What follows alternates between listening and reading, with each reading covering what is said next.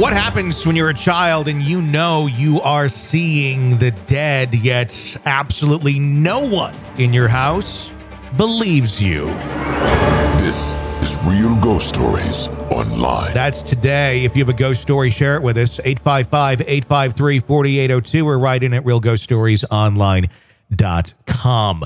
That would be horrible. Uh, I, I kind of know what that feels like of not being believed uh, as a kid. Not that I really truly had any ghostly experiences, but not even just being recognized as like, well, you you did experience that, and just being dismissed. I had a lot of that.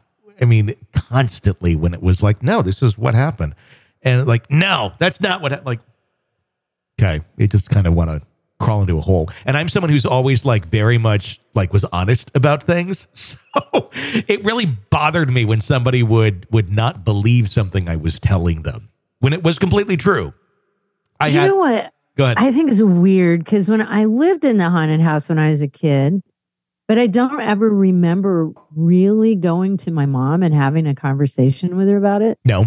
It was just kind of this is what it is, and we all get it. Yeah. But 'Cause ev- my mom wasn't that lovey dovey anyway, grown up. Mm-hmm. So, like, what's she gonna say? Yeah. Nothing. So I, it was kind of like just the, the kids. We just kind of dealt with it on our own, which is really weird thinking back on that now. Yeah. But you all like universally kind of accepted it was going on. It just really wasn't discussed, right? No. No. I think when you discuss things, like we discussed it amongst ourselves, Yeah. like, especially the three oldest. Yeah. Um, but I think too, when you discuss it, it makes it real. Yeah. Like when you hear something at night and then um, the next day you go, oh my God, someone is walking around at night. Then it made it real rather than you hear someone walking around at night and then you convince yourself it's not real Yeah. you know, maybe. But this is kind of a lesson in how not to be a parent when your child tells you something Let's take a listen. is going on. Starts out Melissa from South Carolina here. I've considered myself, right, whether I've, whether I've considered calling my story in since the day I found you, but I think I can re, uh, relay it more clearly in writing. I believe I was around five years old when I began experiencing strange things after being put to bed at night. I was living in Florida at the time with my mother, who had recently divorced my father. She had a new boyfriend, and we were living with him. It was a small house, and my bedroom was right off the living room. If my door was open, I had a straight line of vision to the couch, and I could see anyone sitting on it and watching television. It all began one night when my mother put me to bed. I don't remember if I was awakened or if it started before when I went to sleep, but something that I could not see, but that I could definitely feel began at the floor, or yeah, began at the floor at the foot of my bed and worked its way up onto the bed. Was making an awful noise, something between the sound of a saw and a zip, zip, zip, and it was slapping the foot of my bed. The first time it happened, I just screamed and cried. My mother came rushing to find nothing, and whatever it was was gone. Of course, she thought I had had a bad dream, even though I explained that I was wide awake. This started happening a lot. Eventually, my mother got fed up, began getting spankings because she thought I just didn't want to go to bed. So I was left to be tortured by this thing, slapping my bed while I lay there. I sir cried uh, quietly so my mom couldn't hear. I can't believe I didn't just go for the spankings to make this thing go away. I was able to convince her to at least leave the door open to my bedroom. That way, some light poured in and I could see her and her boyfriend sitting on the couch at night. But it turned out that didn't help at all. Instead of the bed slapping, I began to see apparitions. The one that scared me the most was the one that looked like my mother. The entity was very short, though, maybe four feet tall. She stood just inside my door against the wall. I could look out the bedroom door and see my mother on the couch watching TV, and also see the short ghost thing that looked like my mother. So this set off a whole new reason to get those spankings. I screamed with everything I had, like before. After a few instances, I stopped screaming when these things happened because the spanking sucked. The short ghost of my mom was accompanied by others at this time. They didn't look like anyone I knew. They never approached me. They would appear and disappear. I would say that I knew that they were up to no good. Somehow I knew they were bad. I could it, I it could be that they caused me to get so many spankings and still chose to scare the shit out of me, so I could find no good in that.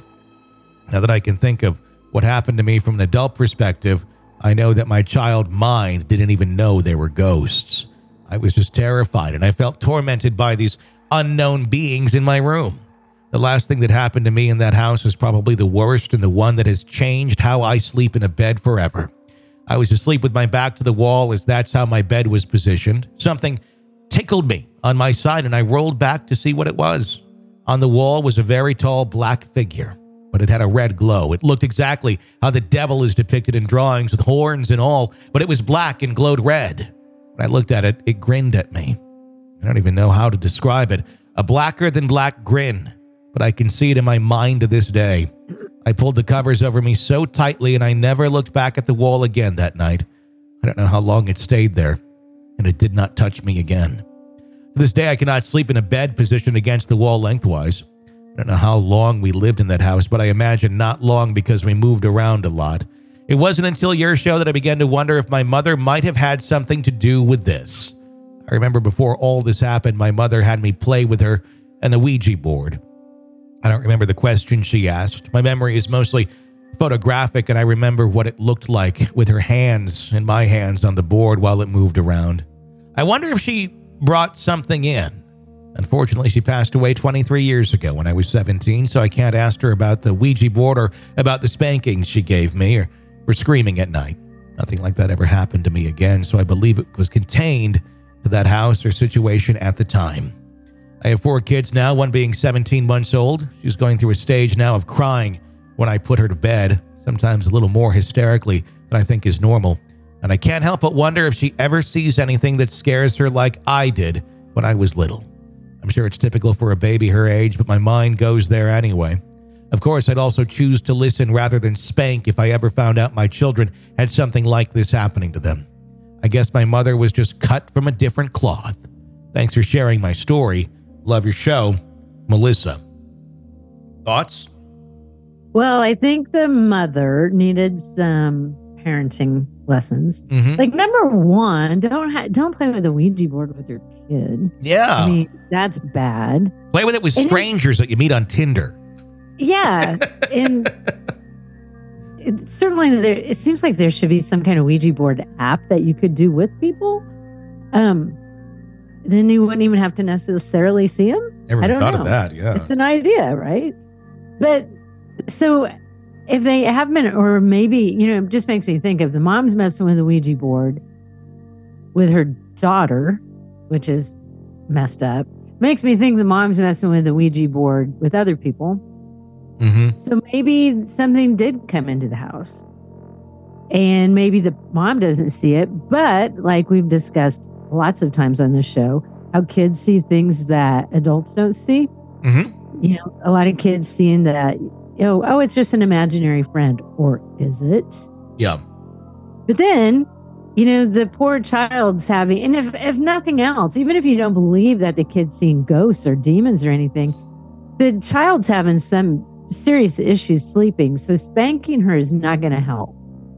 I mean, that just makes me sad that she's seeing all this stuff and she's getting punished for it. Yeah. That makes me sad. Let me for her. spank you. It'll make the your vision stop. Like that's Yeah. not that's not how that I'm- works, Mom. I'm going to spank you. Go back to bed now that you've been spanked. Oh, that's great. I know. It's Yeah. uh it's just kind of shocking how, you know, things that just defy like common sense, but because somebody's parents did it to them, then they're going to do it to their kids. And it's like just stop for a second and think, not everything your parents did made any sort of fucking sense.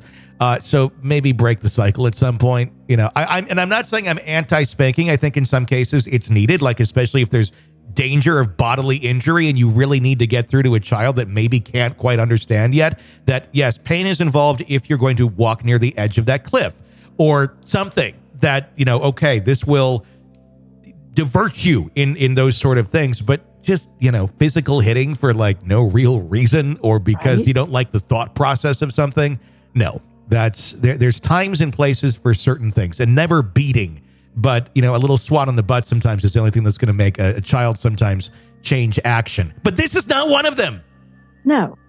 And it does sound like she broke the cycle because she has kids and doesn't treat them like that. So Yeah. I think that's good. I think that's very positive. i do too. And, you know, and her 17 month old, might be having some kind of night terrors, might be seeing ghosts. You don't know, but I think it's pretty common for kids to have problems sleeping when Mhm. they're that age.